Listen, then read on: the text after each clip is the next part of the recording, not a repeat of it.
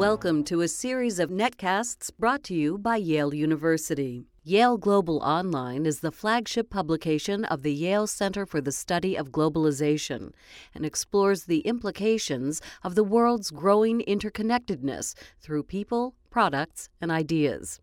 Putin's dramatic Syria move raises Russian profile, with risks. A Yale Global article, written and read by Thomas Graham, a senior fellow of the Jackson Institute, Yale University. Russian President Vladimir Putin is remaking the Middle East by boldly creating facts on the ground. The recent military buildup and initial airstrikes against targets inside Syria mark Russia's return as a major strategic actor for the first time since the Yom Kippur War of 1973 that pitted Arab nations against Israel. The Kremlin is finding it hard to hide its self satisfaction. Tactically, it took the United States by complete surprise. Even today, Washington professes not to know what Russia is up to. Putin must be bemused as Washington flounders for a response, while issuing empty threats and warnings backed up by no concrete action. Putin stole the show at the United Nations General Assembly. Who remembers that Chinese President Xi, Indian Prime Minister Modi, and a host of other world leaders had gathered to celebrate the seventh anniversary of the UN's founding. Putin boxed in President Barack Obama, compelling him to agree to a bilateral meeting on Syria and Ukraine, thereby making a mockery of the 18 month long U.S. effort to isolate him diplomatically. Contrary to earlier expectations, Putin es- escaped widespread scathing media criticism of his actions in Ukraine. Indeed, Western commentators write as if he holds the key to stability in the Middle East and peace in Ukraine, even as many continue to demonize him. In short, Russia matters, and that matters much to Putin. It also matters that Russia is now exercising the initiative in Syria.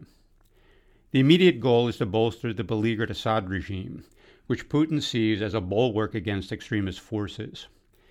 And he is certainly right that the only possible alternative to Assad in Syria today is extremists of one sort or another. To that end, Putin has forged a coalition with Assad, Iran, Iraq, and the Lebanese Hezbollah. He launched the first airstrikes against anti Assad rebels, the U.S. backed moderate opposition. He considers such rebels as terrorists and unacceptable partners in any political transition. Russia has also hit the forces of the Islamic State in Iraq and Syria, or ISIS, albeit with lesser intensity. Russia will likely step up the tempo in coming days, for ISIS does indeed pose a serious threat. More than 2,000 Russian citizens have joined ISIS in Syria. ISIS supporters can be found across Russia, including in and around Moscow. Terrorist groups in the Russian North Caucasus have pledged loyalty to ISIS, which in turn has declared that region a wilayah, or an ISIS province. And ISIS has extended its reach into the fragile Muslim dominated Central Asian states along Russia's southern periphery. Russia's actions are not simply about Assad and ISIS. They are, more importantly, about reshaping the geopolitical landscape in the Middle East. The military buildup is obviously intended to secure Russia's foothold on the eastern Mediterranean, including the naval facility at Tartus and the new air base in Latakia. That ensures Russia seat at the table in any future geopolitical reckoning in the Middle East. At the same time, Russia's active military presence in and of itself necessarily entails diminishment in the U.S. position. Putin drove the point home at the United Nations with a call for creating a genuine broad based international anti terrorist coalition, while railing against U.S. actions in recent years that had, he argued, only fueled the rise of extremists, including ISIS. Moreover, that Putin has dramatically backed Bashar al Assad, his ally, will not be lost on Middle Eastern leaders with doubts about America's commitment to their security.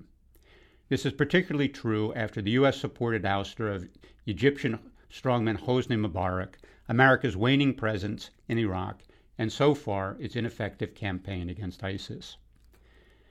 Finally, key regional U.S. partners and allies, Egypt, Israel, Saudi Arabia, and Turkey, will now have to adjust to the new realities Russia is creating. A flurry of diplomatic activity indicates that Moscow is working hard to reach accommodations with all of them at America's expense. A show of power helps in a region that respects power.